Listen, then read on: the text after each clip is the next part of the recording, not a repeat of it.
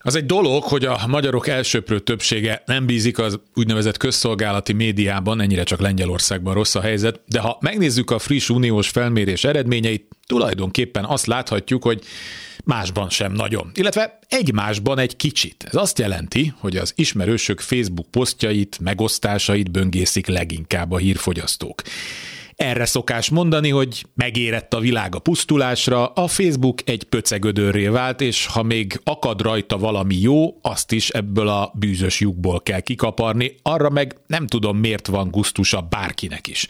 Külön elnézést kérek azoktól, akik ezt a szöveget a hírfolyamukon olvassák, talán egyszer ők is belátják, hogy nem érdemes ezt a szörnyűséget böngészni. Szolgálati közlemény, nyissák meg inkább közvetlenül a Klubrádió oldaláról, mindenki jobban jár, ne etessük a szörnyet. De vissza a 140 milliárd forintból fenntartott állami médiára, hogy dicséretet is osszak. Az, hogy a megkérdezettek negyedje tartja csak megbízhatónak, ad még némi reményt.